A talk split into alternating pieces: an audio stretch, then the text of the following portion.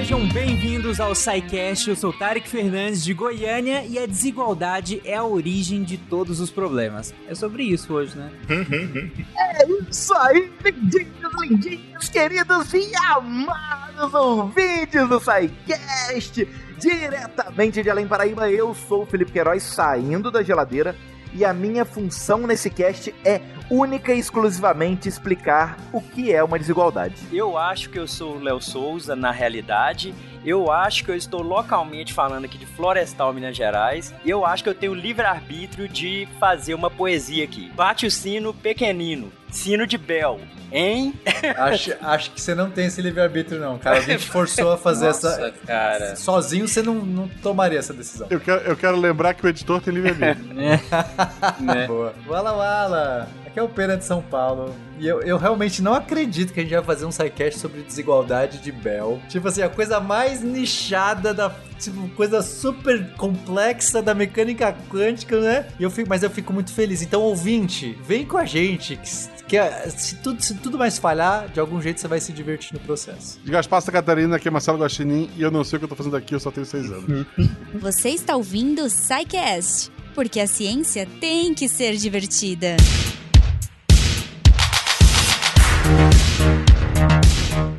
Bom, gente, eu juro para vocês, ouvintes, que nós não estamos pobres de temas. Eu juro, eu juro que a gente tem muito tema.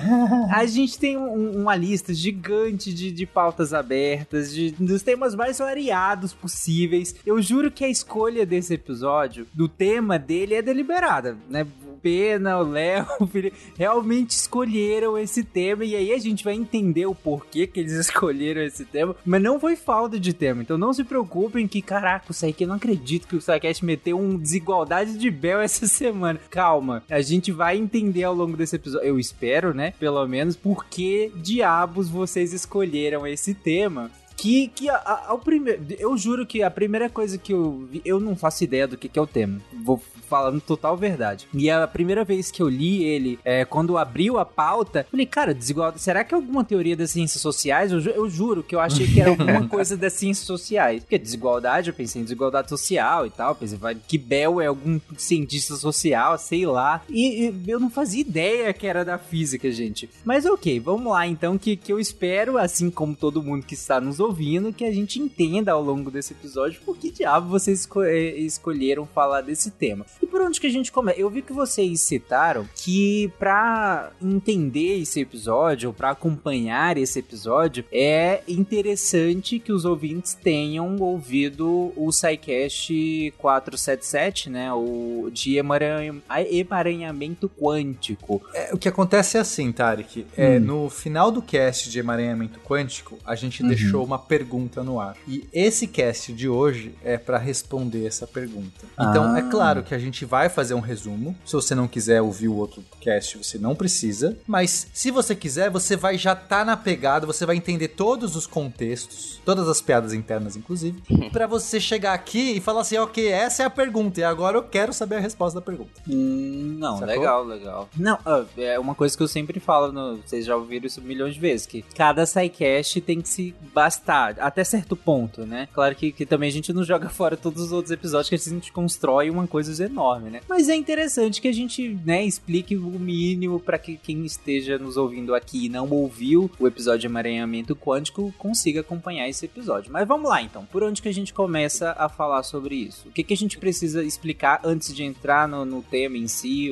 E aí? Então, mas só, só um pouquinho antes aí de, de, de fazer essa revisão do, do cast de emaranhamento, só para dar uma porquê de falar de desigualdade Bell, é, que, que, que pode até, inclusive, inclu levar a desigualdades sociais, alguma coisa assim, porque se você for pensar, essa desigualdade Bell foi o que deu o Nobel de ano passado, pro Clauser, Aspect e o Zeilinger. É, Nobel do ano passado? De, de, o de ano passado, de 2022, foi 22. dado para esses três cientistas por conta de desenvolvimentos de uh, do que a gente chama de violações de desigualdade Bell, que tem a ver com esse emaranhamento. Então, já vem aí essa parte do Nobel, e eu tava até pegando um dado aqui antes, antes daqui da, da gravação, estima-se que, que por, por aí, no mundo inteiro, uns 30% do PIB global esteja relacionado direto ou indiretamente com mecânica quântica. Que seja, por exemplo, com o desenvolvimento de semicondutores, de algum tipo de tecnologia de materiais. E hoje em dia está se falando muito de computação quântica e de tecnologia quântica mesmo, de sensor, alguma coisa assim. Então, só de ter isso aí já é um porquê bacana pra gente é, é, falar de desigualdade de Bell. Dado o Nobel de ano passado, já é um negócio interessante. Aí é, é só para dar uma contextualizada, beleza? Beleza. Mas enfim, a, a, parte importante que a gente quer abordar aqui é um dilema que se formou na física é, a partir lá de 1935 e que teve um artigo do Einstein e mais dois contribuidores, o Podolsky e o, e o Rosen, que não estavam contentes com o jeito que a mecânica quântica estava sendo criada. Veja, em 1935 a gente estava vendo o nascimento, né, os, as primeiras décadas em que as, os modelos quânticos estavam sendo formulados. E aí, é, basicamente, o jeito padrão, o modelo padrão da mecânica quântica daquela época era o que a gente chama de escola de Copenhague. Era a visão aí dos dinamarqueses que dizia o seguinte, cara, é, existe um elemento aleatório que rege as partículas ali no seu âmago. É como se você joga um dado e se sair um número A, a partícula é de um jeito, sai o número B, ela é de outro jeito. Existem coisas aleatórias que não estão determinadas. E uhum. é assim, aceite, a realidade no seu íntimo é assim. E o Einstein, mais esses dois caras, diz assim: não, isso me incomoda. De, não pode, Deus não joga dados. Aquela frase famosa do Einstein. Não é uhum. é possível. Eu acredito no determinismo. Eu acredito que tem que ter alguma coisa por baixo uma variável oculta, algo que a gente não está vendo, mas que não é um dado sendo lançado por Deus ou por qualquer coisa, tem que ter alguma determinação lá no seu âmago. E aí isso levou a todo um dilema, que foi basicamente todo cast que a gente explicou, esse, o 477 de emaranhamento. Então a gente falou o que, que é o emaranhamento. Só um, um, adendo rápido. Se o teu dado dá A ou B, ele não é um dado, ele é um cubo de letramento. Você provavelmente pegou de alguma criança, por favor, devolva. Desculpa, gente. É, enfim. O, o, dado, o dado vai dar um número, normalmente, tá? certo, enfim. É, eu tenho dificuldades, galera. Tenho dificuldades, vocês me perdoem. Mas os meus dados, eu jogo RPG, eu tenho esses dados estranhos. Você também joga RPG, eu gosto. Sim, mas o meu não tem letra, não tem A e B.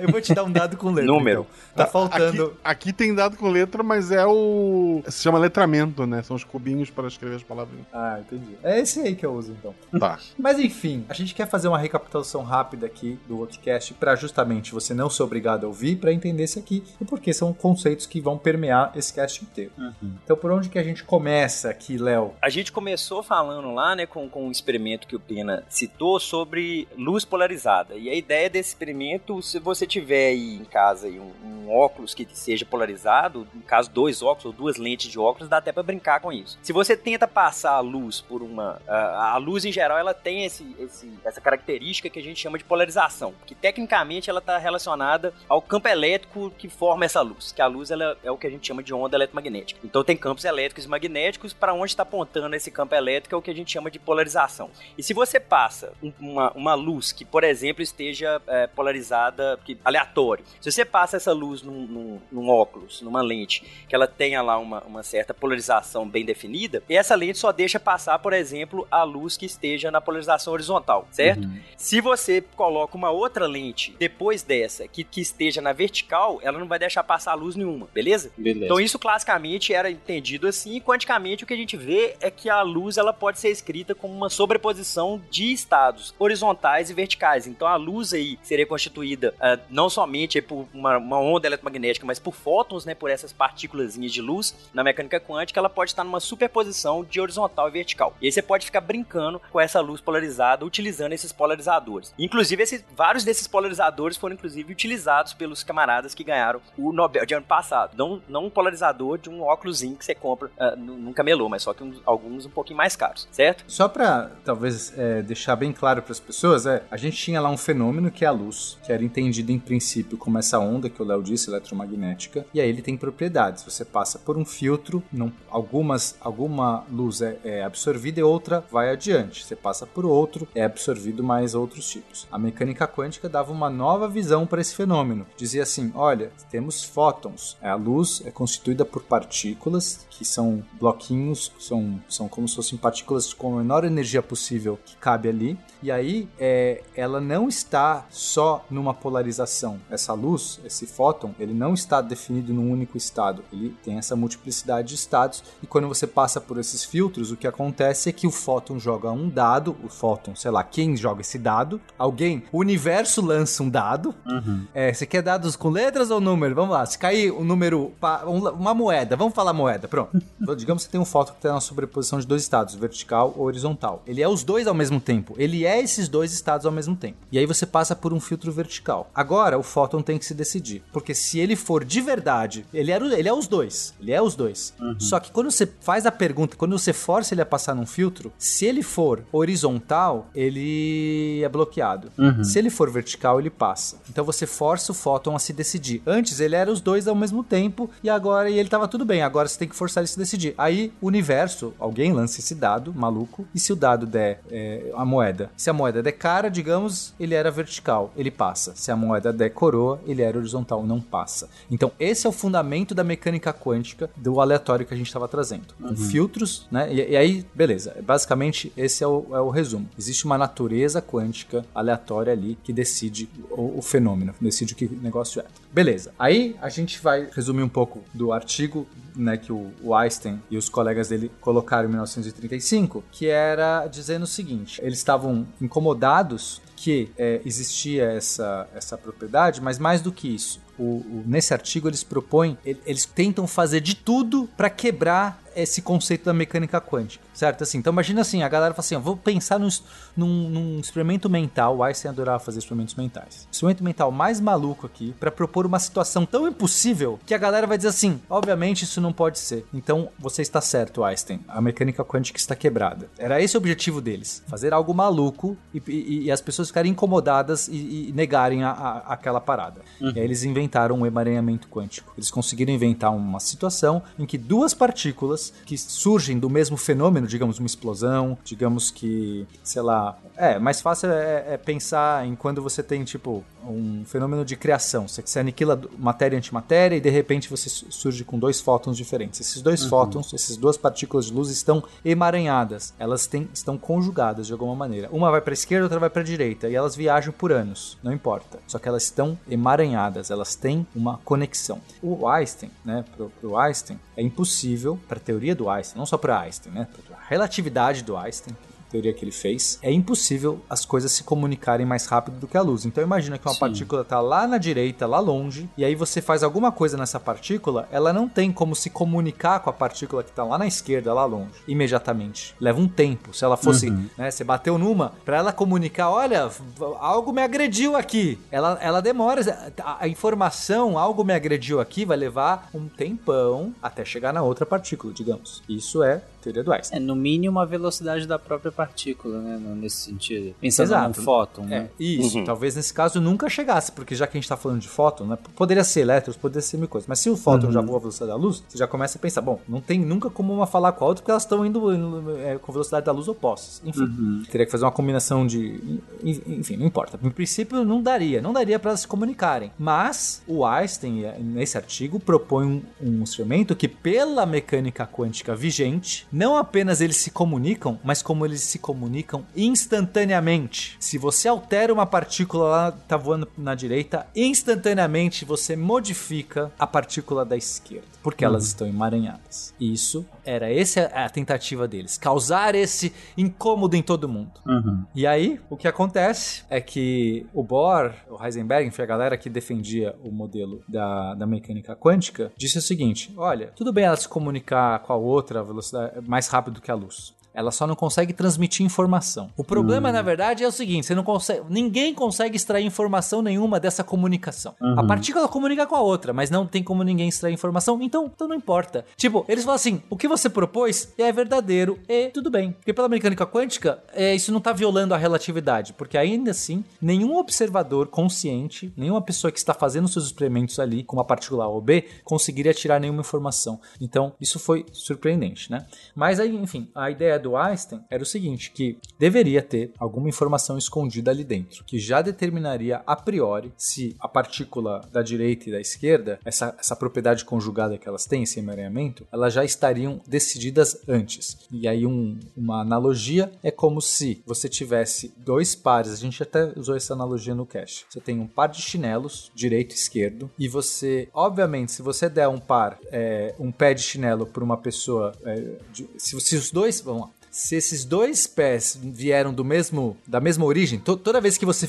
fabrica um, um, um, par de chinelo, é sempre direita e esquerda, certo? Uhum. Não tem dois pés direito, não existe isso. Sim. A máquina de fazer chinelos faz sempre um par de chinelos. E aí, no momento que, digamos, você dá um pé para uma pessoa aqui e aí e, a, e o outro pé para uma outra pessoa lá longe, quando a primeira pessoa vê, olha, é um pé direito, o outro já é esquerdo obrigatoriamente. Não é que ele teve que se comunicar com o outro e dizer assim: "Nossa, alguém me descobriu que eu sou o pé direito, agora você é o esquerdo". Que essa seria a ideia da quântica. As uhum. partículas não estão definidas quem é o pé direito e esquerdo antes. No momento que a primeira pessoa fala assim: "Deixa eu ver o meu", pá, direito.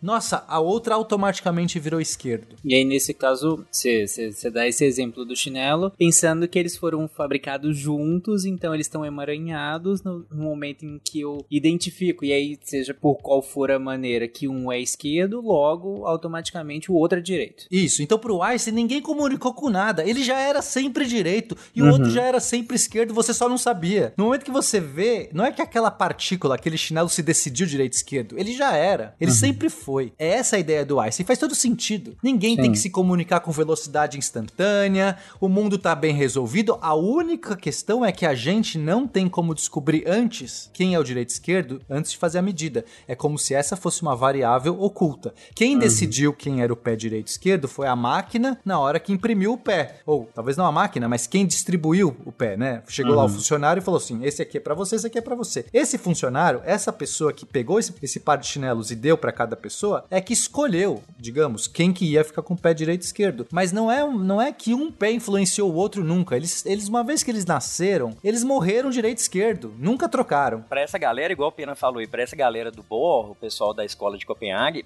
essa, essa realidade, vamos chamar de realidade objetiva aqui, que era o nome que eles davam, essa realidade do pé ser direito e esquerdo, isso não existia até alguém medir, entendeu? Uhum. Aí quase que a pergunta não faz sentido. A pergunta só faz sentido a partir do momento que eu fiz alguma medida, entendeu? Então, assim, o chinelo ele não tinha essa característica só esquerda ou só direita. Ele tava lá a partir do momento que eu medi que era direita aqui, lá na outra pessoa vai ser esquerda. E aí esse tipo de correlação que dessas duas partículas que foram criadas juntas é o que a gente chama de emaranhamento. Uhum. Deu pra sacar? Beleza. É, e a palavra que o Léo usou aqui que é muito importante, realidade objetiva. Que essa é a ideia da realidade objetiva aqui, que é aquela realidade que existe a despeito do observador. É. Uhum. Né? Antes de eu medir, não depende de eu medir ou não, o chinelo já é. Se ele já é, ele não depende de mim, nem de ninguém. Ele já é, ele é, é por si, ele existe. É esse realismo, né? Essa escola do realismo, as coisas são. É, pro Einstein, ele, ele, ele era. Isso era muito caro para ele, né? Essa, ele queria essa ideia desse realismo. É, é das coisas sempre terem tido essa característica de direita e esquerda. Não só quando eu medi. E uma outra característica pro Einstein que era importante, que vinha da relatividade, isso ninguém discutia, que é isso que também já foi falado, de das, a minha medida aqui só pode influenciar a coisa que tá aqui perto. Se a outra pessoa tá lá no Japão, a minha medida aqui não vai influenciar o que, que ela tá medindo lá, não. E que é o que a gente chama de localidade.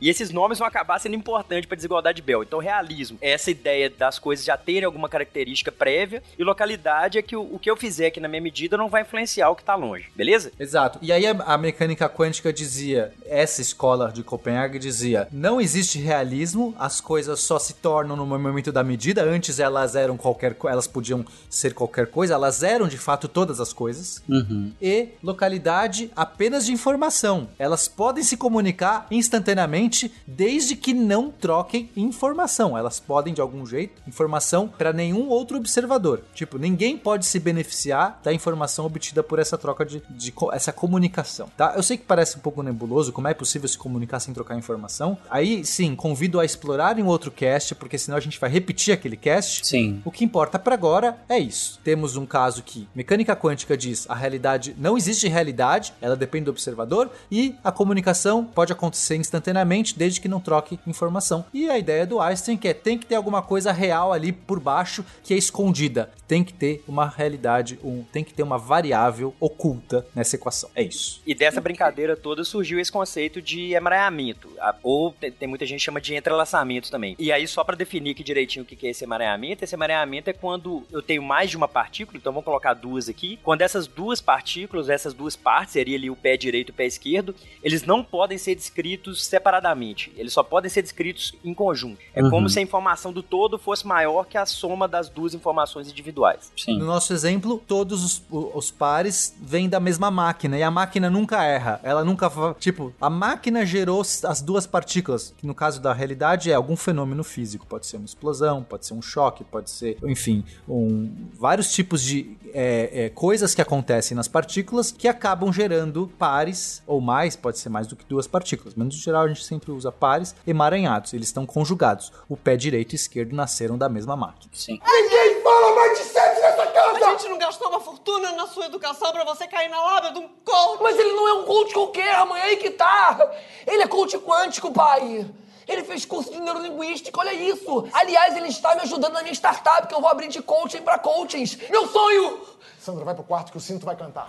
Bom, aí se vocês contextualizaram bem a questão do emaranhamento, de novo, quem quiser se aprofundar nessa questão tem o SciCast 477, lá a gente falou só sobre isso, então vai lá ouvir antes ou depois desse episódio, como queiram. Mas e aí? E aí, como é que a gente segue para pro episódio de hoje, dado o que vocês explicaram agora? Então, essa ideia desse do, do emaranhamento, esse artigo do Einstein foi em 1935. Uhum. E esse artigo ele ficou bem no limbo, porque qual foi a atitude da galera? A atitude da galera, eu não tava lá, mas eu imagino que tenha sido assim, né?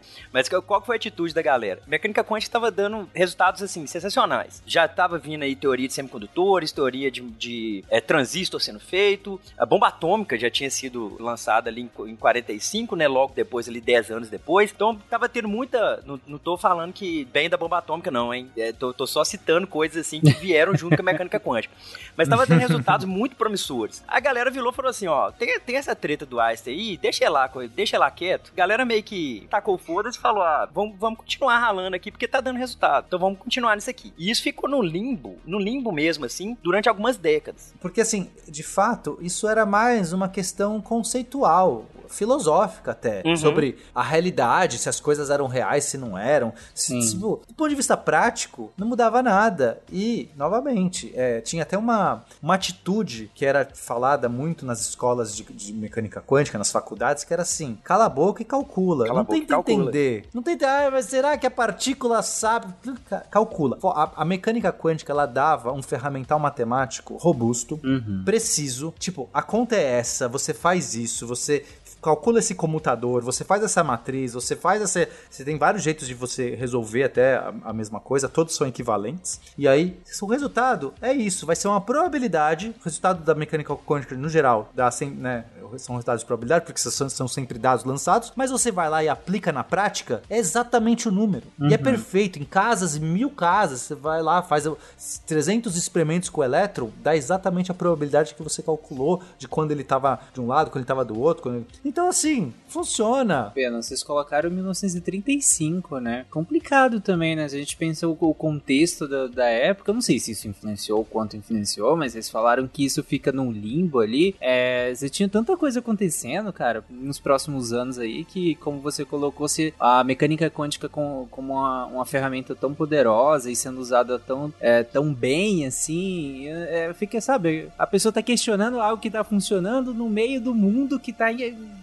vendo na loucura, grande guerra e tudo mais, sei lá. E uma pergunta que é meio filosófica, né? Aparentemente, ela, ela não, não, não tô também desmerecendo filosofia, mas ela, aparentemente, ela não tem resultado mensurável nenhum. É só uma pergunta uhum. uh, jogada, assim, né? Eu tô lembrando aqui do Chicó, né? Porque a atitude da galera é ela. Sim. É, não sei, só sei que foi assim. É, e era é. isso, e pau na máquina. E deixa, deixa arder. Porque assim, é, só, só mais um último detalhe desse ponto, né? Porque se o Einstein tava dizendo que existe uma variável oculta mas que era impossível, que não tinha até, em princípio, ninguém conseguia nenhum teste físico para enxergar, era um dado escondido, era o dado jogado atrás do escudo do mestre. Era, uhum. é, é, para quem gosta de RPG, é uhum. assim, cara, o mestre rouba no dado ou não? Tipo, acho que essa é a melhor analogia que eu já fiz e o Guacha agora entrou, agora o Guacha acordou. Não, eu tô acordado, tô acordado. Imagina você numa partida de RPG e aí você tem que ir lá lutar contra o monstro, assim, não sei o que, aí os jogadores rolam os dados abertos. Essa uhum. é a uhum. física palpável. Você tá lá medindo velocidade, não sei o que. E o mestre rola pelo monstro e ele rola atrás do escudo. E você pode ficar assim: será que o Guacha tá manipulando? O, o, o monstro acertou. Nossa, será que ele tirou um 20 mesmo natural ali, por acaso? Ou o Guacha que escolheu? Nem não importa, porque você não tem como tirar o escudo. Imagina, assim, a, a variável tá num ponto que não dá pra você tirar o escudo mestre. Num jogo de RPG você pode sacanear, tentar tipo, puxar rapidamente o escudo, ver se o Guacha manipulou, se o número que saiu ali era qualquer um ele falou que era 20. Você tem como testar isso uma vez, porque tu não joga a segunda. Exato. Você tá arriscando. Mas na física conhecida não existia, não tinha esses escudo. Esse escudo era, era, um lugar escondido. Então, no, no, final das contas, qual é a diferença se o mestre tá roubando ou se ele tá é um dado que tá saindo? Não, uhum. não importa nada. Enfim, acho que essa foi a analogia que eu queria fazer. A, a, galera, a galera deixou pra lá e falou: não, então vamos continuar aqui ralando. É, não sei, só sei que foi assim e vamos, vamos continuar esse negócio aqui. E isso durou durante algumas décadas, quase aí três décadas, certo? A galera fazendo conta com algumas particularidades de algumas pessoas que tentaram fazer teorias de variáveis ocultas.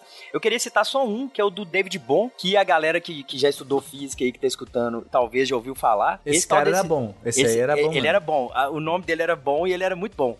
E ele, ele fez uma teoria de variáveis ocultas é, é, que ela, ela descrevia toda a mecânica quântica também. E, e ele fez ela, parte, de, parte dessa teoria ele fez estando no Brasil, trabalhando aqui no Brasil. Que ele saiu do, do. acho que ele era. Não, lembro agora de onde que ele era, mas só que ele saiu e veio pro Brasil trabalhar e fez essa parte dessa teoria aqui. E o mais Legal. engraçado é o seguinte, e isso eu queria até fazer um disclaimer do, do cast de mareamento, que eu falei no final dele que já tinham testado teoria do bom, mas a teoria do bom ela não entra nessas desigualdades Bell. Eu falei um negócio errado. No final já tava meio tarde, eu falei um negócio meio errado. Mas aí tô deixando esse disclaimer aqui. Mas aí esse David Bohm que eu queria citar ele é, ele tem uma teoria da mecânica quântica que usa essas variáveis ocultas, que é a tal da teoria das ondas piloto, só que ela é extremamente difícil de resolver. Que para quem já tentou fazer conta com essa, essa teoria do David Bohm, coisa que na mecânica quântica tradicional você gasta meia página de um, de um caderno, na teoria dele você gasta três, quatro páginas. É um trem muito complicado. E aí tem até um, um físico que eu não, não me recordo direito se é o Dirac, que virou e falou assim: tem uma frase dele que é: se ninguém consegue provar que o David Bond tá errado, é melhor a gente ignorar ele. Ou seja, a atitude da galera era essa: tá dando certo, segue, segue o jogo, porque tá, tá beleza. Então isso durou durante muito tempo, certo? E isso foi a atitude da galera. E infelizmente até tem muita gente que prossegue isso até hoje, desse cala-boca e calcula. É, mas aí, mas aí, aí, beleza, isso durou durante algumas décadas, até que chegou 1964. Eu só queria pontuar que David Bond é um nome muito bom pra cover do David Bowie de churrascaria. Total, né? Com vocês agora, David Bowie, ele pega lá o tecladinho Sim. dele e, e, toca astronauta de mármore, enquanto o pessoal come uma, uma chuleta ali. Pô, maravilhoso. É muito, muito bom. bom mesmo. muito bom. Mas é isso, isso durou até 64, quando esse sujeito que dá o nome aí pro, pra essa desigualdade que a gente tá, que é o nome do o título do, do, do episódio, é, ele entra na jogada. Aí entra um tal de John Bell. Esse John Bell, ele é um irlandês, nasceu aí na, na Irlanda do Norte, uhum. e ele se graduou em física, em física matemática, e ele sempre foi muito interessado em mecânica quântica. Só que, e isso é um negócio que eu acho que é um detalhe importante de falar, como isso ficou tudo muito no limbo, a galera que queria trabalhar com fundamentos de mecânica quântica, e a galera era jogada para escanteio. Uhum. Então o pessoal trabalhava com mecânica quântica, com esses fundamentos que a gente chama aí, tipo essas teorias de variáveis ocultas, a galera trabalhava nisso é, é, é, como se fosse um hobby. O trabalho mesmo da pessoa, o trabalho de física da pessoa era outro, e ela trabalhava nisso como se fosse um hobby, porque isso não dava muito, não dava muito ibope na época, não. E aí esse John Bell, ele trabalhou no CERN, ele trabalhou, fez muitas pesquisas aí com uh, física de partículas, só que quando foi em 1964, ele fez um negócio que eu acho assim, é, é, quando eu falo isso, sei lá, em sala de aula, é, eu, eu fico até arrepiado. Eu não sei se é porque eu sou empolgado demais, ou me arrepio muito fácil,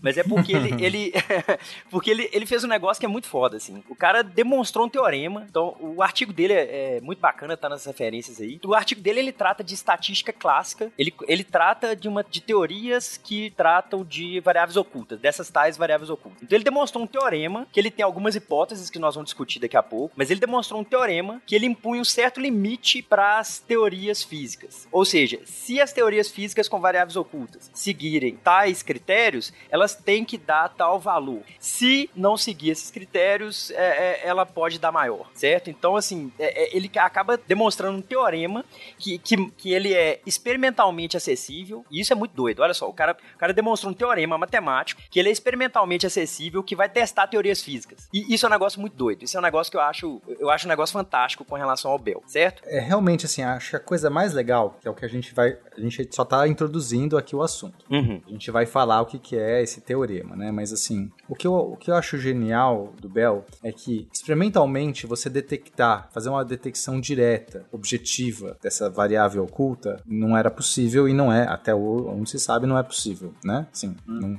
não era algo que, que, ninguém sabia o mecanismo, era, era o tal do do é, escudo do mestre, mas no, invisível ali, tipo, ninguém sabia como fazer. Só que o que, que ele percebeu? Tá, se o mestre tiver escolhendo, se o mestre estiver de fato rolando dados honestos ali atrás, eu vou esperar uma estatística saindo. Se é um dado de 20 lados, vai sair. Vamos pensar um dado de 6 lados para facilitar. Se o mestre tá rolando um dado de 6 lados atrás do escudo, eu espero que saia um, uma, um em cada 6 saia um, um em uhum. cada 6 saia um 2. Não, não pode sair só 6. É isso que ele começou a entender assim. Eu não, eu não, eu não posso ver o dado. É impossível olhar o dado. Mas eu sei contar os 6 que saem. Porque eu tô jogando RPG. Opa, uhum. o monstro tirou 6? Hum, interessante. Saiu outro 6? Tá bom bom. Só que aí o, o Guacha sempre pode falar assim, gente, mas é aleatório, pode sempre dar um 6 um a mais aqui. Ele pode se defender. Ó, deu 7 mil 6 seguidos. Ainda uhum. assim pode, sabe? Tipo assim. Acontece, tá? Acontece bastante. É raro, mas acontece, acontece muito, inclusive.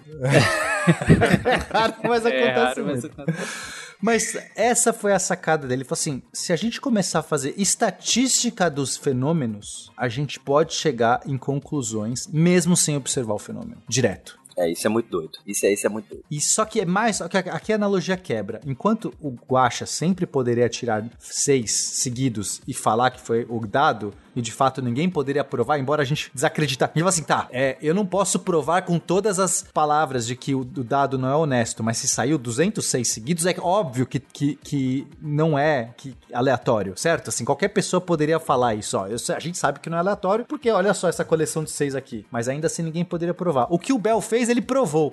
O que o Bell, ele consegue encontrar, por isso que a analogia falha, não, não conseguiria agora fazer essa analogia com, com os dados, mas ele conseguiu falar assim, mesmo que esses dados sejam se esses dados forem absolutamente honestos, o máximo que você consegue tirar dessa combinação enorme de dados que você tem que lançar, porque não é um lado só, são vários, é, uhum. é no máximo, digamos que a soma, digamos que você vai jogar um monte de dados e a soma vai dar no máximo 20. E se os dados forem do outro jeito, de, é, por exemplo, esse seria com, com variáveis ocultas. E se os dados não, não tiverem variáveis ocultas, o, o Guaxinim pode escolher os dados ali a, a seu bel prazer, Aí o máximo pode ser 25. E agora joguem os dados. Se em algum momento vocês encontrarem mais do que 20, você tem certeza, é uma prova matemática, de que é impossível existirem variáveis ocultas. O Guacha escolhe. É, e, e, isso testável experimentalmente. Isso é, isso é muito doido, o cara demonstrar um teorema testável experimentalmente para, entre aspas, descartar uma classe inteira de teorias físicas. Isso é um uhum. negócio que eu acho, eu acho surpreendente o negócio. Eu acho muito doido assim. Sim. Deu para pegar, tá? Tarek?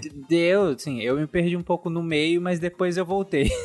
RPG é uma coisa que o Tarek domina. Mas, mas nós, nós estamos falando aqui do teorema mais é, é, é, introdutório, mas nós vamos fazer uma brincadeira aqui para tentar fazer esse teorema, é, fazer uma continha, né, não demonstrar o teorema, né? Mas tentar é, fazer uma continha mostrando que se a gente tiver um caso clássico com variáveis ocultas e se a gente tiver o caso quântico para ver quanto que vai ficar, beleza? Beleza. Para ver se entende pouquinho melhor. Tá. Show de bola? Beleza, vamos lá. Então, mas nós vamos trocar. No, no, uh, no episódio 477, a gente fez a brincadeirinha do chinelo, que a gente uhum. já até conversou aqui. Nós vamos trocar para uma brincadeira de luva. Então vamos pensar o seguinte: então nós temos aqui o Tarek e o, e o Guacha. O Tarek vai estar tá lá, lá em Plutão, no lugar do Fencas, né? Que ele falou assim: não, eu quero ver como é que é Plutão. E o Guacha ficou aqui, certo? Tá. Beleza? Uhum. Beleza.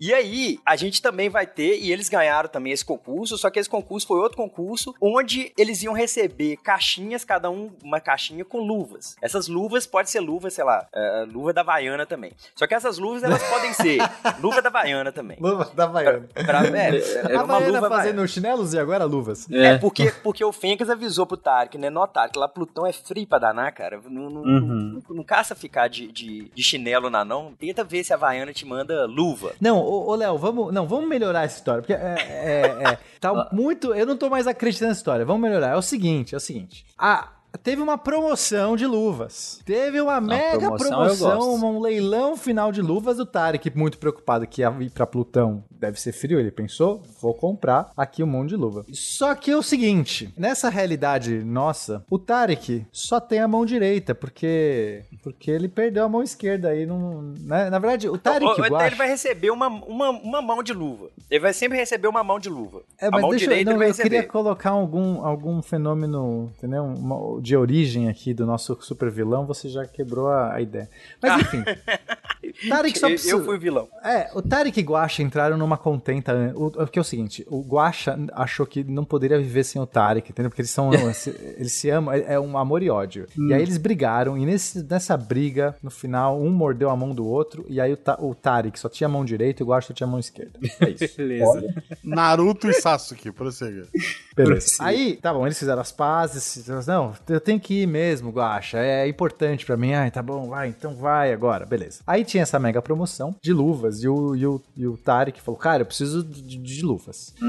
E comprou toda essa caixa. Essa caixa enorme de luvas. Porque vai ficar quanto tempo em Plutão? Vai que, né? Rasga a luva. Vai que precisa. Só que ele só precisava da mão direita, então ele, ele deu. to- é, é só que assim, todos esses saquinhos, eles vêm, é, vinham fechados, né? Ninguém. é, você comprou, era promoção. Tinha luva com dedo, tinha luva sem dedo. Uhum. Tinha luva branca e tinha luva preta. Era essa a promoção. É isso. A ideia é essa. Beleza, não tinha muito o que escolher. A É, mas, mas era essa é a promoção. Você tinha que levar, assim, levava tudo. Você não podia escolher. Você já tinha levado uma mordida. Aí você falou, não, o que, que, que vier tá bom. É, é, exato. Só que o Tarek falou assim, só preciso de- da mão direita. Então ficou lá um, um- um- um assistente do Tarek separando todas. Ele abriu os saquinhos lá e separou todas as mãos direita, colocou numa caixa fechada lá. E todas as mãos esquerdas pôs numa outra caixa fechada e deu pro. Aí ele falou assim: o que, que eu faço com isso? Ah, dá pro, dá pro Guacha, vai. Tipo, o que, que eu vou fazer com isso? Dá pro Guacha. E deu pro Guacha. Então, terminou com Tarek tendo uma caixa cheia de luvas de mão direita, mas ele não sabe Lotada. Lotada. lotada, só que com várias sendo com dedo, várias sem dedo, várias brancas, várias pretas. Veja que pode ter luva branca com dedo, pode ter luva branca sem dedo, pode Ok. ter todas as combinações, tá? E todas essas luvas têm um par que foi gerado junto, certo? Todas as luvas vieram da mesma máquina que está com o Guacha. Então o Guacha também vai ter uma coleção de luvas brancas, luvas pretas, luvas com dedo, luvas sem dedo. E aí eles foram viajar. E eles não abriram as caixas deles até então. Tarek chega em Plutão e agora ele fala assim: agora eu preciso de uma luva. Eu vou usar minha luva. E começa a nossa história agora. Tá, aí, aí vocês começam a medir, ca- cada um vai medir sua luva. O Tarek tá lá em Plutão com frio danado, e quando ele pegar a luva sem dedinho, ele já vai ficar bravo. E quando ele pegar a luva com dedinho, ele vai falar: Não, beleza, agora eu tô com menos frio. E, e aí vocês vão. Só que aí vocês vão começar a notar. E lembra o seguinte: que a gente vai fazer um teste estatístico aqui. Então vocês vão ter que montar isso tudo numa tabelona Excel, uma tabela gigantesca, e vocês vão tentar montar isso. E aí você vai virar e falar assim: ah, luva tal, eu peguei e ela tá com é, dedinho. Aí você vai anotar um número pra ela. Ah, é importante. As luvas já têm número, vai. Elas É, são numeradas. A, são nu- a numeradas. luva número tal, ela tem dedinho. Aí você vai anotar, luva tal com dedinho. Ok. A luva, a, a luva 143, ela é, ela é, ela é branca. Branca, Aí você vai isso. anotar lá, luva 143 branca. A luva 250 é, é sem dedinho. Aí você vai anotar lá, certo? Aí Uhum. pra facilitar as coisas, vocês- a gente vai dar alguns números pra isso, beleza? Ok. Vocês vão criar um Beleza. código, um código pra um somar. código. é, É, é Excel, então nós vamos colocar número pra esses camaradas que a gente não tem o domínio completo de Excel pra, pra achar lá com dedo, sem dedo. A gente, vai, a gente ainda não fez o curso do, do Excel direito. Então a gente vai colocar assim: ah, quando for com dedo, nós vamos chamar de um valor. Quando for sem dedo, nós vamos chamar de outro valor. Quando for Ok. preta, nós vamos chamar de um valor. Quando for branca, nós vamos chamar de outro valor. Beleza? Ok. Beleza. Então tá. Então quando for, quando a luva for com dedinho, você vai anotar lá mais um. Uhum. Quando for sem dedinho, você vai anotar lá, menos um. Na, na sua coluna dos dedinhos. Dedinhos e sem dedinhos. Do, do, do dedinho, beleza? Ok. Então uma coluna lá gigante. Você vai colocar mais um, menos um. Mais um é com dedinho, menos um sem dedinho. E o Guacha vai fazer a mesma coisa. Quando ele tiver lá mais um, ele vai colocar com dedinho, menos um ele vai colocar sem dedinho, beleza? Ok. E as cores? Beleza. Até aí tudo bem, né? E aí você vai ter uma outra coluna, outra coluna da cor. Quando a cor for preta, você vai, você vai anotar lá, menos um. Então a luva 143 é branca, você vai colocar mais um. Então, ó, preto, a gente vai colocar menos um no valorzinho da, da cor da, na coluna, da cor da luva, e quando ela for branca, você vai colocar mais um. Ó, Até aí, beleza. Gente, gente, é, é simples. Quando tem com dedo, é mais. Quando é Sem sem dedo, dedo, é menos. menos. Quando é branco, como a branco é a, é a soma de todas as cores, é mais. Quando é preto, que é a ausência de- das cores, é menos. É bem É menos. intuitivo. Ah, Mas e com dedo preto? Aí você vai pôr na coluna de cor menos Ah, um. tá, não. E na Isso, coluna de dedo, coluna. mais, mais um. um. Exato. Mais coluna Pra diferente. aquela luva. A luva 250, você vai colocar isso lá, beleza? Aham. Beleza. E aí, aqui agora, nós vamos propor uma desigualdade. A desigualdade de Tark, certo? Porque essa desigualdade Bell, isso é é bacana falar também, que tem a desigualdade Bell original, que é desse artigo dele, 64, só que depois, essa, essa desigualdade dela, dele, ele, ele usa alguns tipos de estatística é, contínua, fica mais complicado. O pessoal fez, e aqui, aqui vocês estão vendo que as medidas nossas são todas binárias, né? É mais um ou menos um, mais um ou menos um. Sim. Depois tiveram várias outras, ah, outras ideias de fazer outras desigualdades de Bell. Então existe toda uma classe de desigualdades de Bell. Então nós vamos propor uma aqui agora. A desigualdade Bell das luvas com dedinho, sem dedinho, preto e branca. Beleza? Uhum. Desigualdade Tark. Ok. Beleza? Ok. Então, essa desigualdade, nós vamos chamar essa desigualdade de T, de T grande, de tesão. Então a desigualdade de Tark é um tesão, Uhum. certo?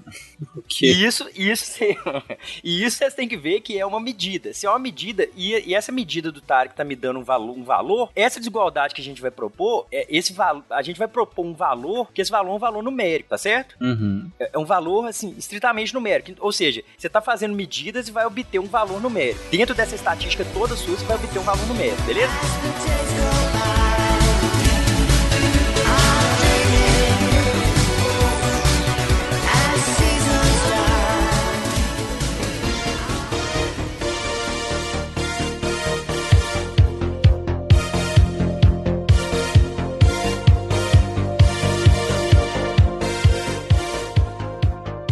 Que vocês estão falando muito em igualdade e desigualdade. Vocês não acham que seria legal dar uma explicadinha rápido? Qual a diferença entre igualdade e desigualdade? E, é, aquelas questões de equação e inequação e tal. Perfeito. Isso que eu tô aqui, pessoal. Vai lá. Felipe, brilha agora.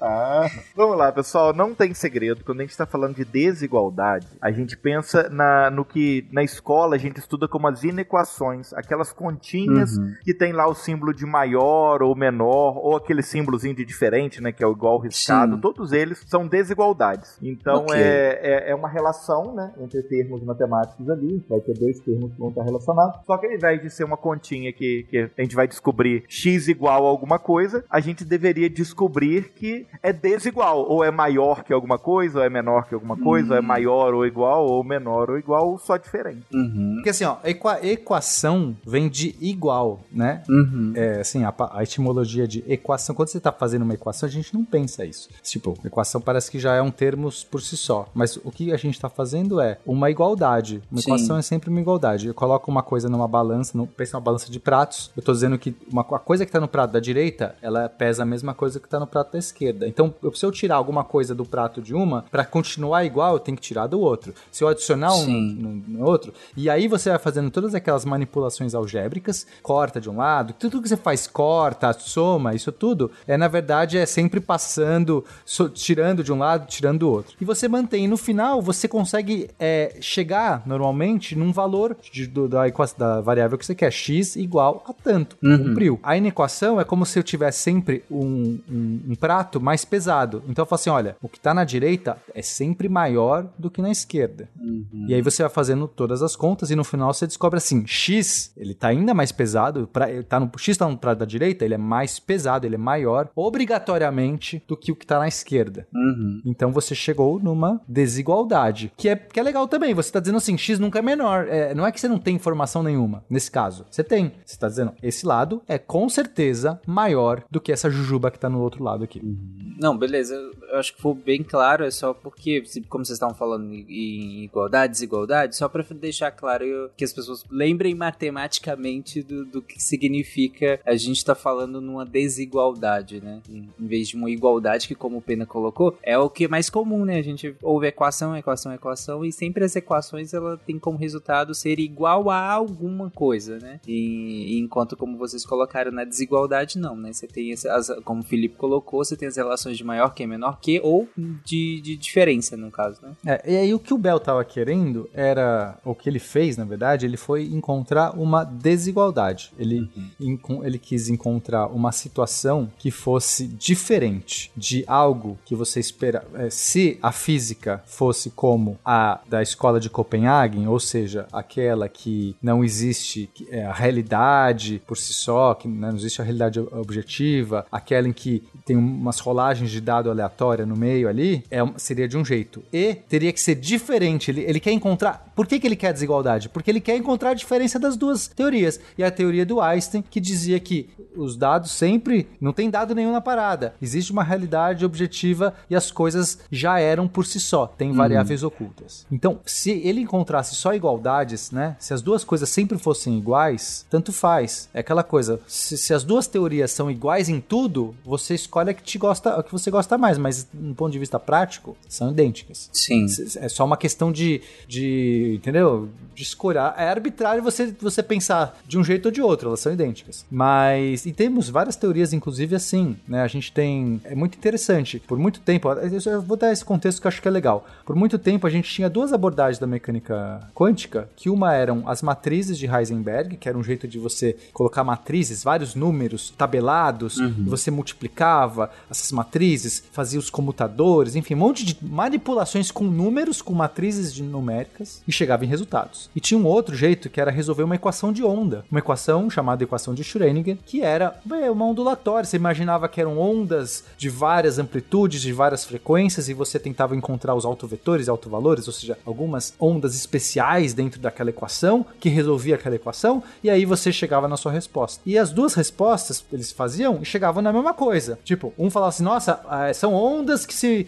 É, a função de onda que tá aqui, blá blá blá. E o outro pensava: não, são é, essas, essas matrizes Matriz. que, que, comutam. Uhum. E chegava na mesma resposta. E aí ficava assim: não, mas a minha tá certa. Não, a minha tá certa, a minha tá certa. Até que alguém, um dia que eu não sei exatamente quem é, conseguiu provar matematicamente que as duas eram idênticas. Era só uma questão de escolha. Não tinha nenhuma não tinha nenhum resultado que uma daria que a outra não daria igual. Uhum. Ou seja, esse fulaninho que eu não sei quem é, provou a igualdade. Ele chegou, matrizes igual Schrödinger. E aí acabou a discussão. Escolhe o que você quiser. Você quer fazer por um? Você acha mais fácil fazer por um? Faz. Você quer fazer por outro? Faz por outro. O que o, o nosso querido Bell fez é, eu vou encontrar a desigualdade. Eu vou encontrar uma situação que, se for escola de Copenhagen, né, se for essa questão das é, de, dos Deus joga dados, vai dar um resultado. Se for variáveis ocultas, tem que dar alguma coisa diferente. Uhum. E esse foi então todo o fundamento para essa conta. Então, essa conta que a gente vai fazer agora com vocês é exatamente esse caso. A gente vai tentar mostrar, mas não é uma conta simples, não é? Novamente, como ele cria alguma coisa estatística, lembra? A, a motivação era essa: ninguém pode ver o dado, mas a gente vai tentar fazer uma estatística dos resultados. Então, ele tinha que combinar várias medições e as medições é essa. A luva é branca, é um ponto. A luva é preta, é outro ponto. Tem dedo, é um ponto. Okay. Então ele tentava combinar várias dessas informações de várias medições, por isso que a gente deu uma caixa para cada um. Tem que ser uma caixa de luvas. Uma, uma medição não diz nada. Um lance do dado não diz nada para mim. Uhum. Pode acontecer.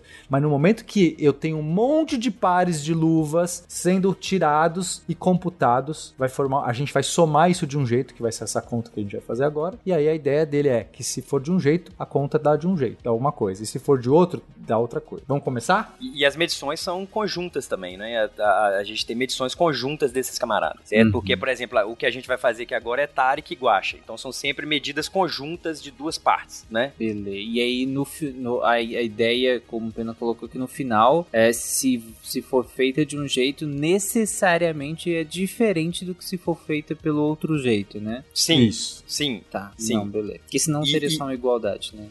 Exato. Ou então que todo mundo ia satisfazer a, a desigualdade. Uhum, ok. Certo? Mas, mas aí, aí o que a gente tá, tá propondo aqui é tentar achar o tesão do Tarek. É o tesão de Tarek, certo? então a gente vai tentar achar o tesão de Tarek, lembrando daquele, daquela tabela nossa. A gente tinha uma coluna lá pro, pra luva com dedo ou sem dedo, que aí o com dedo é mais um, sem dedo é menos um. Uhum. E a cor que é preta e branca, branca, mais um, preta, menos um. Beleza? Ok, beleza. E aí a gente vai montar a desigualdade de Tarek. Essa desigualdade ela é o seguinte: primeiro nós vamos definir um tal do, o tal do tesão do Tarek. O tesão de Tarek ele vai ser o seguinte: a quinta série é muito difícil de sair de dentro de nós. Eu sei disso. Mas o tesão de Tarek, ele- esse T, esse- vou, eu tô dando o nome de T grande aqui, daqui a pouco eu vou, eu vou até comentar por quê. É, é, mas esse T, que é do que o Tarek ele tá desenvolvendo essa, essa, essa desigualdade dele, ele vai ser o seguinte. Então, se alguém quiser, tiver um lápisinho e quiser anotar, ele vai ser o seguinte. A gente vai multiplicar algumas, ah, alguns resultados de medida e vai somar outros, certo? Então Uhum. vamos supor que o Tarek ele vai fazer o seguinte: ele vai pegar o resultado da medida da luva, do dedo da luva, se é com dedo ou sem dedo, e vai Ok. multiplicar pelo resultado do guacha, se é com dedo ou sem dedo. Aí ele vai juntar isso, certo? Então, Então, é dedo. vamos, vamos- vamos fazendo, acho que é legal. Então vamos, isso, pegar dedo a primeira do Tarek, luva. dedo do guacha. Isso, o Tarek pegou a primeira luva. Aí ele Isso. olha a luva dele. Com ele dedo. Deu com ali- dedo. Com dedo, mais um. Mais Mais, um. um. então. Aí o guacha mediu, deu mais um. Isso, na verdade, nesse caso, é mais legal ainda. O Tarek nem precisa da medida do Guacha, porque se, a-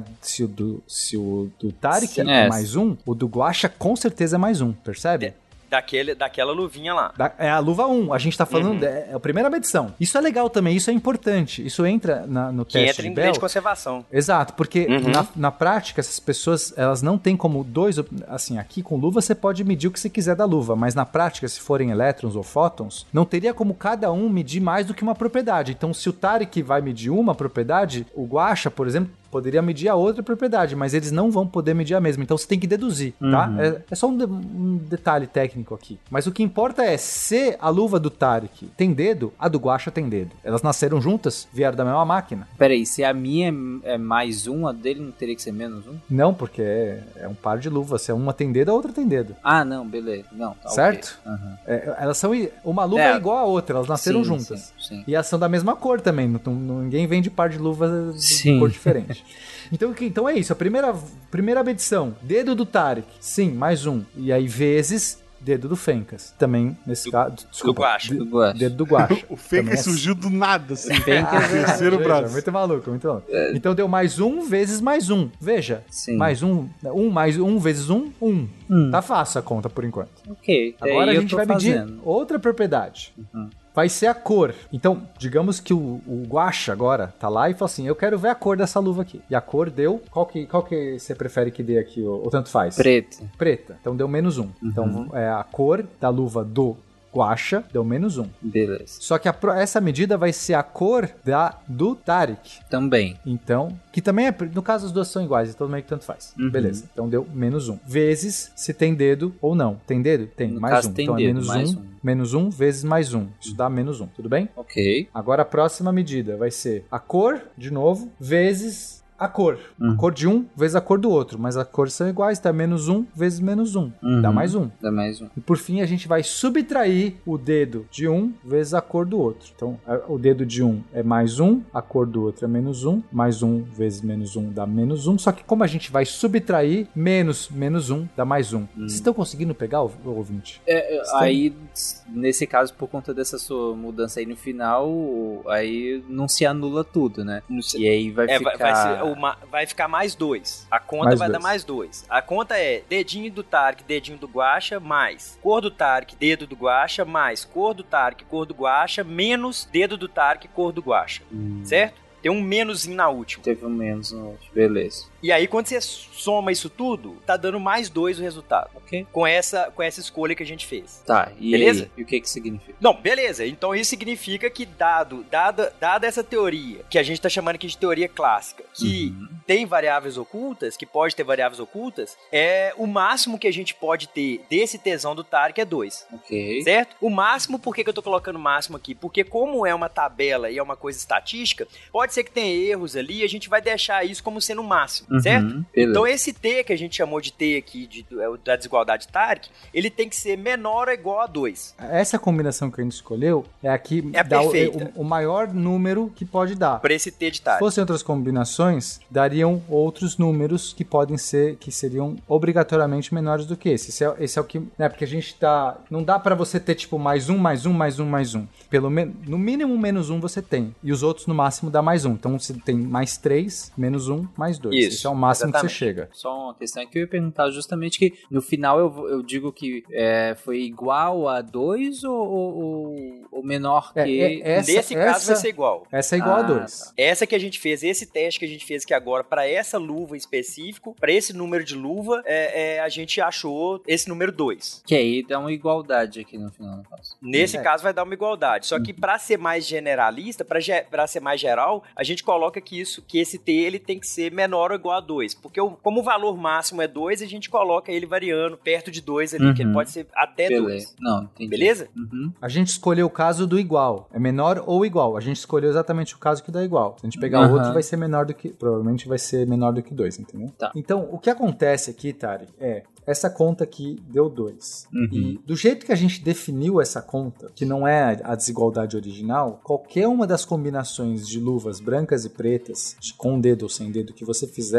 vai dar sempre 2 nessa conta. Então, por Sim. isso que nesse caso a gente está usando o igual mesmo Aham. quais, né, assim, quaisquer das.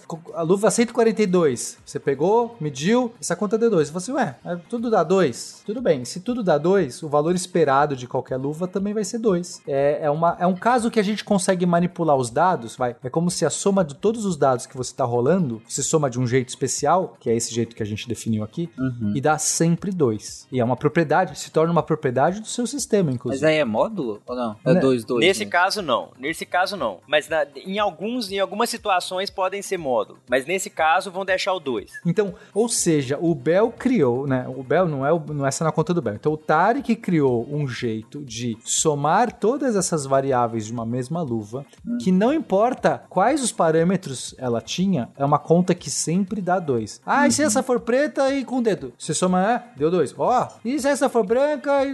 Não importa. É um jeito de você falar assim, essa é uma propriedade desse sistema aqui. Se, veja, e agora a importância. Se essas luvas sempre já foram brancas e, ou pretas com Sim. dedo ou sem dedo. A gente está no caso em que as variáveis são ocultas, ou seja, a máquina que gerou a luva já definiu a priori a cor dela, lá a pessoa distribuiu e se tinha dedo, e o Tarek já levou luvas com aquelas propriedades para Plutão e o Guaxa ficou com as outras com a mesma propriedade aqui. Elas nunca se não precisam se comunicar essas luvas porque elas já são. Sim. Elas sempre foram brancas ou pretas com dedo ou sem dedo. É, nesse caso, ninguém vai questionar se o par de luvas 143, se antes de Tarek e Guacha medirem, se eles se ela estava com dedo ou sem dedo. Isso aí é uma, é uma coisa que, classicamente, a gente tem isso muito bem na cabeça, né? A, a, a luva já tinha uma realidade prévia que eu já posso assumir que mesmo antes de medir, ela, ela tava com dedo ou sem dedo. Não foi o fato de medir que vai chegar nessa, nessa, nessa conclusão, Uhum. certo? Certo. E isso vem dessa ideia de, de variáveis ocultas, beleza? Beleza. Beleza. Aí que entra, aí que entra a, a loucura quântica. É porque até,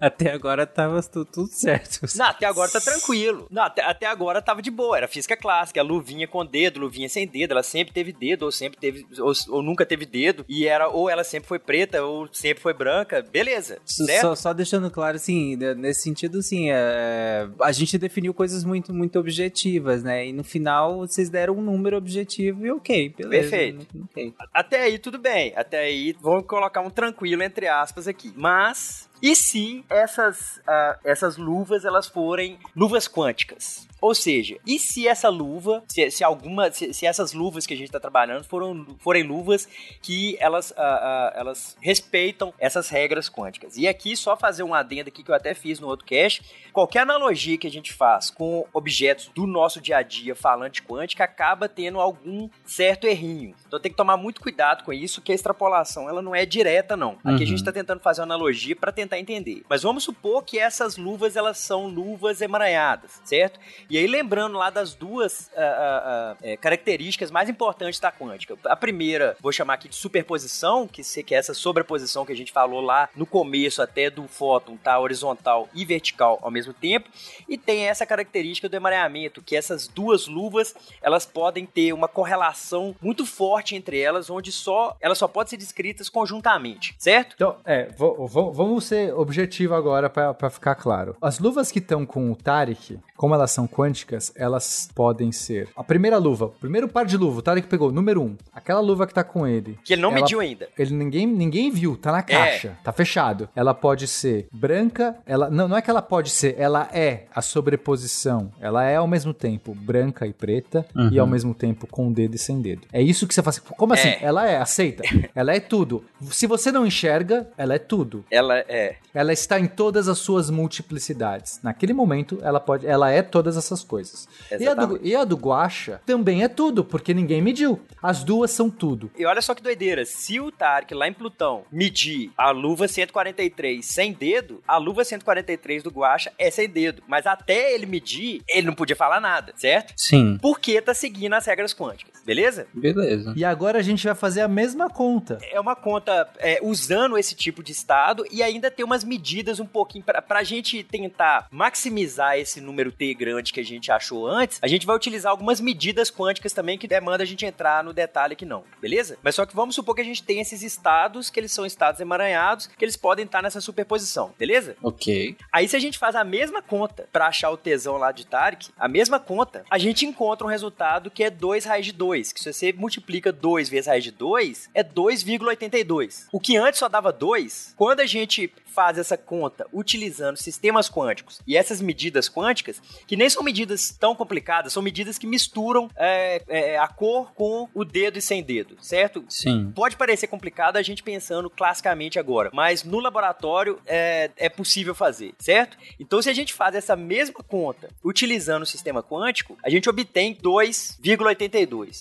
Ou seja, o resultado utilizando sistemas quânticos, ele acaba sendo maior que Sim. o resultado máximo clássico, que era aquele 2, beleza? Ok. Beleza? Uhum. Tranquilo, né? Ou seja, o, esse resultado de 2,82, que é um resultado utilizando esses sistemas quânticos e essas medidas quânticas, ele é um resultado que ele viola aquele resultado de 2 para essa medida do T grande de Tark, certo? Certo. E aí, qual foi a conclusão do Bell? E, e basicamente, isso é uma desigualdade Bell. A desigualdade Bell está me falando o seguinte, que se eu tiver uma teoria que ela me retorna resultados que são no máximo dois nesse caso aqui, beleza, eu posso descrever esse camarada com uma teoria de variáveis ocultas é, que respeita alguns critérios que nós vamos falar daqui a pouquinho. Uhum. Mas se viola, ou seja, se viola essa, essa desigualdade, ou seja, se as minhas medidas me deram um resultado que foi 2 raiz de 2 ou 2,82, significa que essa teoria minha não pode ser descrita por uma teoria de variáveis ocultas. É, na, na, na verdade, basta ser maior do que 2. Esse 2 raiz de 2 também é, é o valor é o máximo. máximo. que você vai é, tirar. É, Mas se você for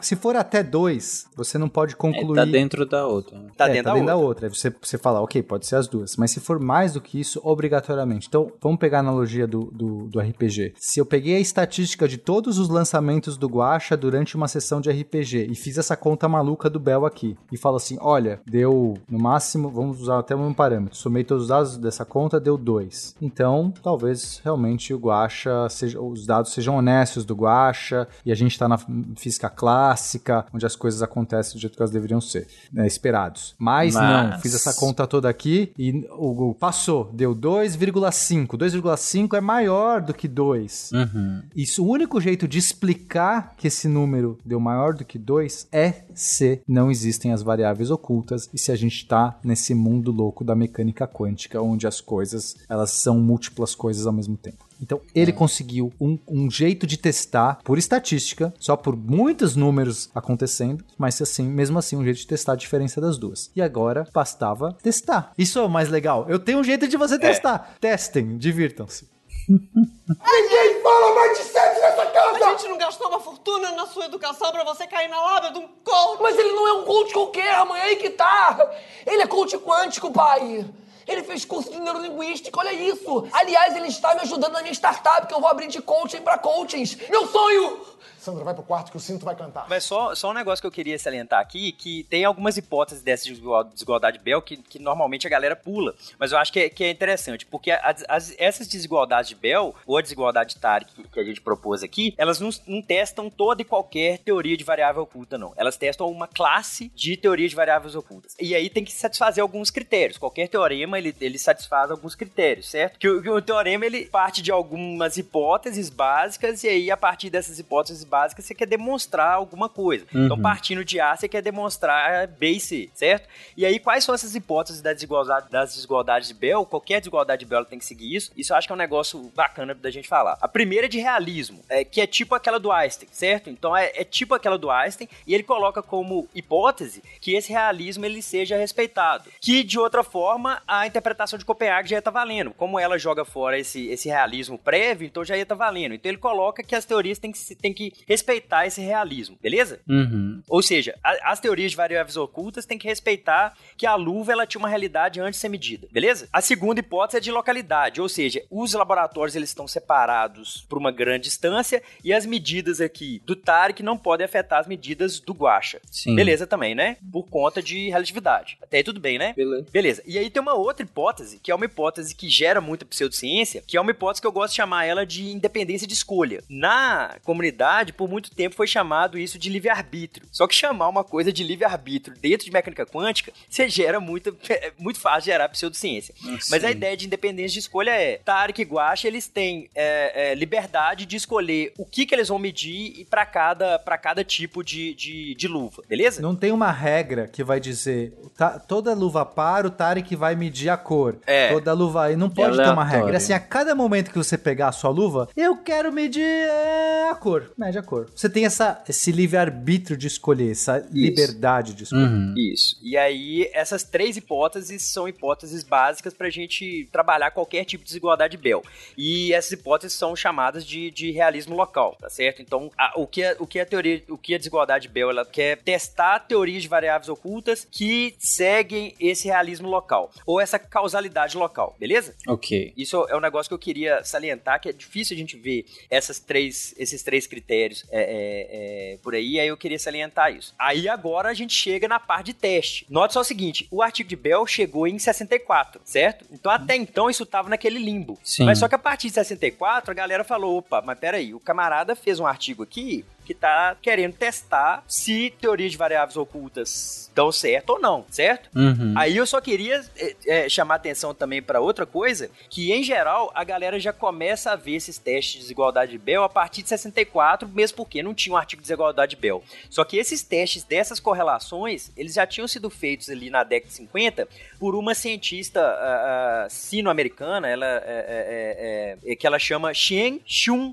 Wu, mas ela ficou conhecida como Madame Wu ou a primeira dama da física. Se alguém colocar no, no, no Google a primeira dama da física, e era uma experimentalista excepcional, extremamente meticulosa. E eu gostaria de salientar aqui que normalmente a galera sempre já vai no Clauser para frente, só que a Madame Wu e o grupo dela foi extremamente importante para essas medidas de correlação. Ela trabalhava com decaimentos nucleares. Então eu só queria chamar a atenção aqui até para salientar que mulheres na ciência que fazem um, um excepcional trabalho e às vezes são deixadas de lado, certo? Mas só que esse trabalho da Vu, eh, da Madame Vu, não, não tinha ainda essa ideia de testar a teoria de variedades ocultas. O pessoal viu que ela poderia testar é, olhando em retrospectiva, certo? Ela já tinha coletado vários dados. Ela já tinha coletado. Poderiam usar os dados dela para aplicar essa desigualdade. É, mas como não existia desigualdade ainda, óbvio que não, não ia dar para ela testar. Só que ela já tinha visto esse tipo de correlação entre partículas. É, mas aí a partir de 64 começaram a se pensar assim, opa, mas se se dá para se o camarada fez um teorema que é testável, vamos tentar testar isso, né? Aí que vem a ideia do Nobel de ano passado. o Nobel de ano passado, ele foi dado para ter três sujeitos, né? O Clauser, o, o, acho que é John Clauser, né? O Alan Aspect e o Anton Zeilinger. É, e o Clauser, lá em 72, é, ele propôs o primeiro teste de desigualdade Bell pós aí o artigo do Bell. Aqui eu queria também chamar atenção um negócio, que o Clauser, ele, ele queria testar a desigualdade de Bell, mas o orientador dele falou, não, não teste a desigualdade de Bell, porque isso é só metafísica e isso não vai dar em nada. O cara ganhou o Nobel a passar. É, mas que, que é, ele, é, pô, era um negócio meio que metafísico na época, né? A galera não tava querendo dar atenção para isso. Mas aí, nas horas vagas, ele começou a bolar um experimento para testar, certo? E aquela desigualdade que a gente fez, que é a desigualdade do Tarek, é uma desigualdade muito parecida com uma desigualdade que ficou super famosa, que ela chama C, CS, é, CSHS, onde esse C ele vem do Clauser, certo? E aí em 72, num artigo aí que ele é, ele é, ele é muito bacana do Clauser, ele propõe um certo tipo de desigualdade. É, não era ainda esse C, CH, é CHSH, na verdade. Eu falei CSHS, é CHSH, a sigla que foi dada. Mas aí esse Clauser que ganhou o Nobel ano passado, em 72 ele propõe um artigo utilizando uh, luz, utilizando fótons polarizados. Aí vocês voltam lá no início do, do cast, né, para lembrar. Uhum. Aí ele utilizando ali fótons polarizados, ele tinha uma outra desigualdade, ele tinha um valorzinho que tinha que dar sempre menor ou igual a zero, e o resultado dele foi 0.05. Então ele já vê uma violação dessa desigualdade, certo? Uhum. Beleza? Então, assim, se ele tinha o valor dele, assim como o tesão do Tarek lá, eu, eu tô falando toda hora tesão do Tarek, a minha quinta série tá vibrando dentro de mim certo? Mas eu não sei como que vocês são. A minha, a minha quinta série é muito forte. Mas só que é, é, aquele, o T lá de Tarek que a gente calculou com as luvas, ele tinha que dar 2. Sim. Pra essa desigualdade que o Klaus ele utilizou em 72, ele tinha um outro valor, era um deltinha que tinha que ser negativo. E ele encontra 0.05. Então tava ali, e isso dentro da margem de erro dele, ele já tava violando. Pô, dentro da margem de erro de qualquer um, né, cara? É, 0.05 dele, o, a margem de erro dele tava na, na terceira casa decimal.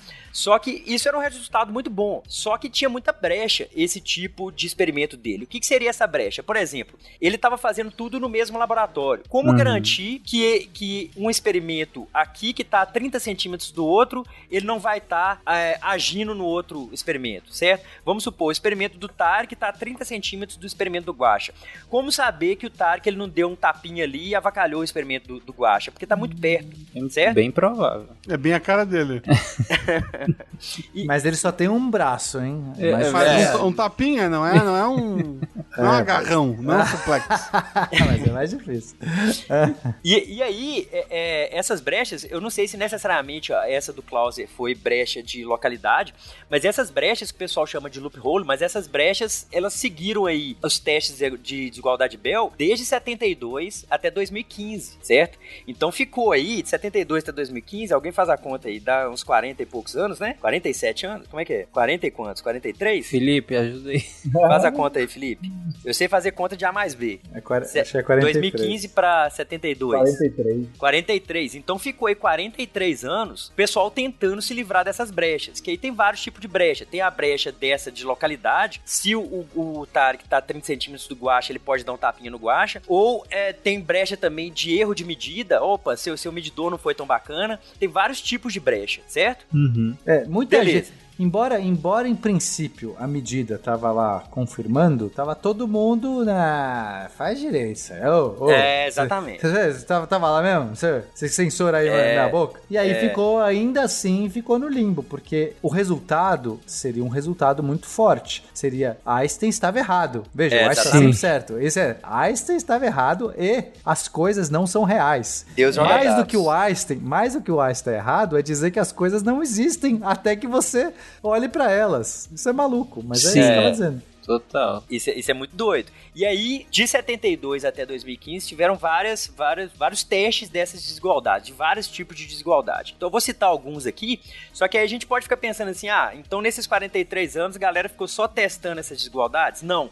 Porque, e isso é um negócio que eu acho muito doido também, porque a partir desses testes de desigualdade Bell, a galera começou a pensar e falar assim: não, então beleza, vamos começar a pensar. Porque até esses testes, esse tal desse mareamento era visto como uma coisa meio que. Ah, tá, existe esse negócio, mas deixa ele de lado. A partir desses testes, o pessoal começou a ver que esse tal desse, desse mareamento poderia ser usado como recurso físico, assim como, por exemplo, energia, assim uhum. como momento linear, podia, podia ser utilizado como recurso físico, certo? Então, em, em 72, o Klaus ele fez esse teste dessa, uh, dessa é, desigualdade Bell dele, conseguiu ver a, a, a violação.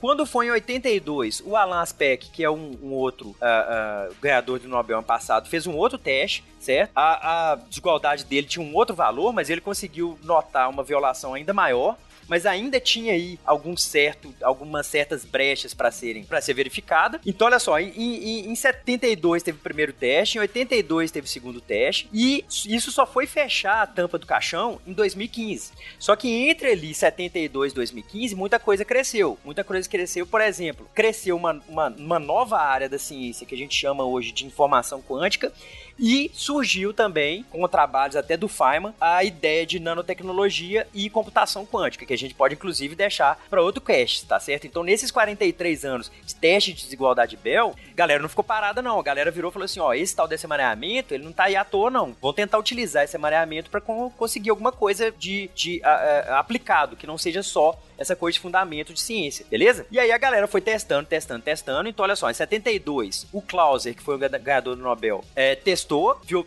viu uma violação. Se ele viu uma violação, significa que, a, que uma teoria de variáveis ocultas não consegue descrever aquele resultado. Em 82, o Alan Aspect conseguiu, é, fez um outro experimento violando também uma desigualdade Bell, é, mostrando novamente que teorias de variáveis ocultas não é, conseguiriam descrever é, é, esse resultado experimental. E aí foi passando, quando foi em 2015, vários grupos, não foi um só, mas só que o Zeilinger é que ganhou o Nobel ano passado, que o, o, o grupo dele é, é, também fez um teste, que é um teste que a gente chama de loophole free, ou seja, ele é totalmente, ele conseguiu contornar todas as brechas que envolviam todos os experimentos de igualdade Bell. E aí Caraca. fechou a tampa do caixão de fato, certo? O que, que ele fez? Ele, ele, uh, o resultado dele, ele uh, mandou os sistemas quânticos dele a 1.3 quilômetros de distância um do outro, tá certo? Então aí você garantia a questão de localidade. Ele garantiu a parte de liberdade de escolha, ou livre-arbítrio, por aleatoriedade de seleção de medida, tá uhum. tá certo? E a parte de realismo a gente deixa arder, porque a gente vai quer testar isso. E aí o experimento dele foi aí com 11 desvios padrões, ou seja, é, é, é foi um experimento extremamente preciso para a violação uh, de, de desigualdade Bell que ele tinha, pro, pro, pro númerozinho que ele tinha que acessar lá, beleza? Ok. E a conclusão é, Einstein estava errado. É. As coisas são aleatórias mesmo.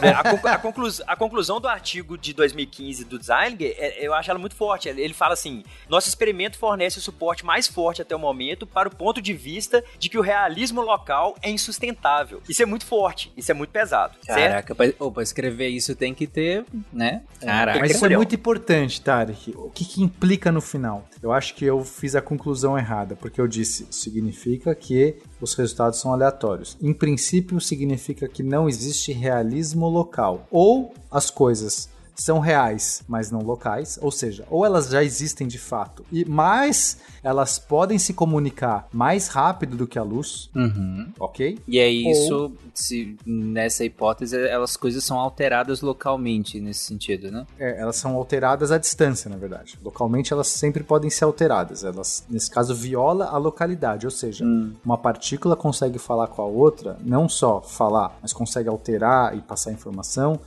é, mais rápido que a luz. É, e aí isso meio que destruiria a teoria da relatividade, caso, uhum, né? Porque sim. E, e, e, aí destruiria muita coisa do que a gente entende hoje como plausível. Então a outra, a outra opção é que as coisas não são reais, mas são locais, né? E a terceira opção é que elas não são nem locais e nem reais mas essa aí é mais louca ainda. Então, a conclusão que a comunidade científica escolheu como a mais, plausível desse teste, o teste não dizia qual dessas três opções era a realidade, mas ninguém quer, até hoje, ninguém quer abrir mão da localidade, porque é um, é um, é, é um bastião, é um pilar muito forte da nossa física atual. Toda a relatividade, todos os fenômenos relativísticos que a gente mede todo dia aí, com GPS, com decaimento de partícula, etc., uhum. é parte dessa, dessa teoria da relatividade. Então, o realismo é a única coisa que meio que não importa, porque não tem nenhuma teoria, nenhum fenômeno, não existe nenhum fenômeno físico que a gente tem que o realismo importa, é só o ego do, cientista, de falar, eu quero que essa coisa já exista antes.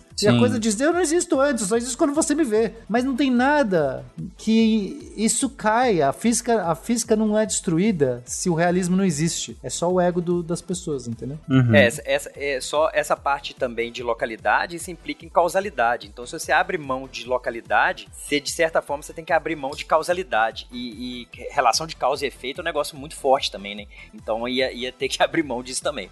Mas, é- mas aí, esses testes, aí, aí é, só concluindo aqui, galera ano passado ganhou o Nobel por conta dessas violações experimentais de desigualdade Bell, e não só porque isso, é, fundamentalmente, isso é bacana, porque você é, pode descartar uma certa classe de teorias de variáveis ocultas, mas também porque todos esses testes, eles geraram tecnologia, assim, absurda, que a gente vai deixar para um pro outro cache, mas isso gerou muita coisa bacana nesses 40 anos de teste de desigualdade Bell. E aí foi o prêmio de ano passado uh, pro Klause, o Aspect e o Zeilinger. Uhum. Deixa eu só te fazer uma pergunta rapidinho, um parêntese bem rápido sobre, sobre essa última fala sua. Por que, que, que a, a questão da localidade violaria a causalidade, se a gente. Você comentou Porque agora? se, se- é, é, aí vem a questão da própria relatividade restrita e geral, mas só que a gente pode pensar o seguinte: se uma coisa, se uma coisa é não local, o que está acontecendo, ah, mesmo porque vamos pensar em relatividade, né? A gente tem uma intuição que a informação ela não pode viajar mais rápido que a luz. Uhum. Certo? Então, se você fere esse princípio de localidade, se uma coisa que está lá em Plutão afetou instantaneamente, mais rápido, inclusive, que a informação que está sendo levada, uma outra coisa em outro lugar, o, que, a- a- o efeito pode precedir a causa. Hum, Entendeu? Porque nem informação chegou ainda no camarada. Entendi, entendi. Certo? Uhum, não. E, e- só que isso, é, essa, essa transferência de informação mais rápida que a luz, isso também não acontece em quântica,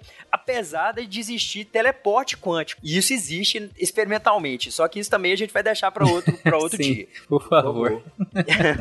É, mas eu, eu acho que a, a grande graça é que no momento que a gente percebeu que de fato existiam esses fenômenos quânticos, que a realidade quântica não era a realidade é, esperada é, por Einstein, né? Esse determinismo, essa coisa bem comportada, tinha de fato um elemento diferente, uma natureza diferente na quântica, aí foi o momento que a humanidade também começou a usar os fenômenos quânticos para fazer coisas. E a computação quântica, a ideia de fazer você fazer usar uma computação quântica só pôde surgir no momento que as pessoas entenderam que a- a- a- essa realidade quântica existia. Que aí você pode fazer esses fenômenos, esses efeitos mais interessantes. Essas características quânticas, tipo emaranhamento, elas podem ser usadas para alguma coisa, que não só fundamentalmente. Elas, e, e a gente, hoje, a gente enxerga isso como sendo um recurso. Recurso mesmo, tipo energia. Uhum. Tá certo? Um recurso Um- um- computacional, por exemplo. Um qubit, que é o bit quântico de um computador quântico, ele é uma sobreposição. A gente né, já usa que ele é uma sobreposição de fato dos estados 0 e 1. Um. Não é, não tem uma variável oculta ali. E aí, por conta disso, a gente consegue fazer as contas, os algoritmos usando isso, e que faz essa computação quântica ser muito mais rápida, digamos, do que uma computação normal para algumas situações. Eu, eu achei importante vocês- é, concluírem essa parte, pelo menos, com colocando em perspectiva que tudo que a gente discutiu, que vocês explicaram aí, é- é- foi fundamental, como o Pena colocou, o entendimento disso tudo para que gerasse tecnologias e recursos, como o Léo tá comentando em relação a isso, é que, que desemboca aí na, na computação quântica que a gente tá vendo sendo usado em um monte de coisas, e o Léo também comentou é, vários usos do- de tudo que a gente tá falando aqui. Então, o entendimento, pelo que eu entendi que vocês comentaram agora, o entendimento disso tudo que foi explicado aqui foi fundamental para que se avançasse essas tecnologias, certo? É, porque aba- abandonar essa ideia cara do determinismo, da estabilidade, é, é- era o mais complicado. Então, assim, a gente se arrastou por décadas, certo? Em princípio, desde que Bell propôs isso em 64, a gente já poderia tá, já ter resolvido essa questão. Uhum. Mas ainda assim, é, bom, na verdade, é, bom, não vou, não vou entrar mas e, ainda assim a gente precisou ter essas confirmações uma atrás da outra pra galera se desapegar mesmo desses ideais, né? O físico tem muito, é muito interessante isso. A gente cria alguns ideais de perfeição, né? Uhum. Cria assim, não, tem que ter tudo uma simetria. Mas também era o Einstein falando falando, né? Complicado. É, ah, não, é. Pois é, isso é um negócio que eu brinco muito, que só pra mostrar que o Einstein estava errado, criou quase que algumas áreas da ciência, tipo informação quântica e computação quântica, pra Uhum. mostrar que o camarada estava errado. Então, assim, ele, o, o dedinho dele era um dedinho bem forte, né? Ah, sim, mas eu acho que o- a figura do Einstein é, talvez concentre essa figura, como o Pena colocou, essa figura do físico, né? Que às vezes cria algumas dessas idealizações e tal. É, e aí, claro, demorou esse tempo todo. Mas eu achei interessante, legal. Acho que chegamos ao fim aqui. Espero que ainda tenha algum ouvinte. Espero que tenha algum neurônio ainda funcionando e conectando com o outro, nem que seja por emaranhamento quântico aí. Porque. Espero que pelo menos os ouvintes tenham entendido que é desigualdade. É, que acho não que teve- é. sim. Bom, gente, então é isso. É, Guaxa, quer finalizar? Quer comentar alguma coisa? Eu, eu acho engraçado que enquanto tem os físicos que maltratam o gato, aqui hoje eles maltrataram em especial o Tarek. Eu gosto mais da física assim. Nesse único caso eu concordo. Deixa os gatos em paz. Vamos maltratar só a realidade, eu, todo. Já dizia a música do Atirei Pau no Gato. Exatamente. Cantada pelo David Bom. Pelo David Bowie. Isso, numa churrascaria. Rei Chica, deixa o gato em paz.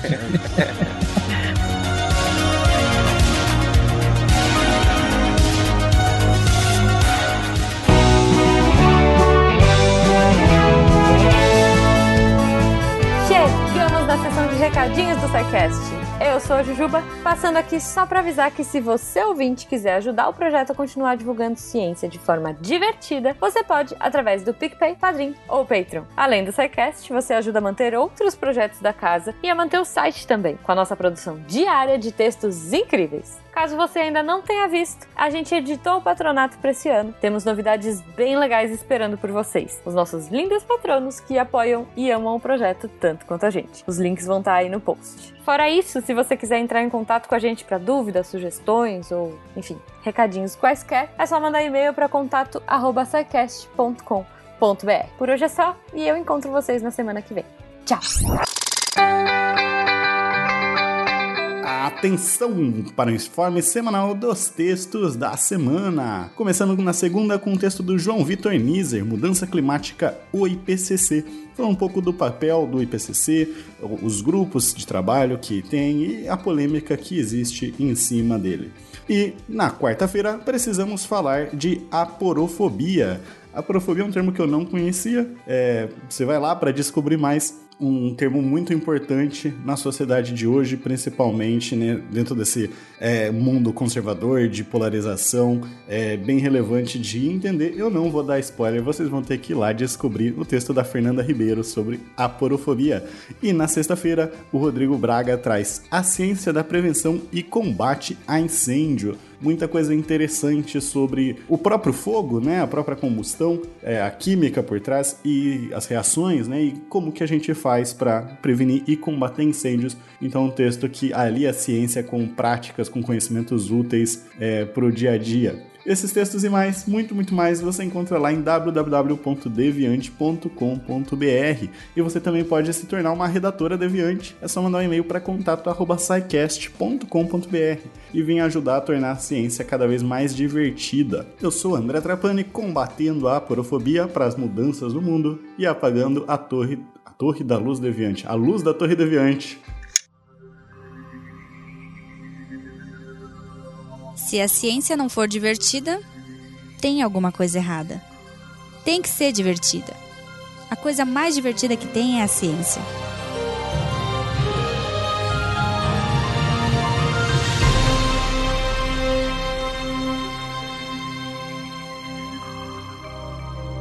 Este programa foi produzido por Mentes Deviantes. deviante.com.br Este programa foi editado por Tapcast. Edições e Produções de Podcast.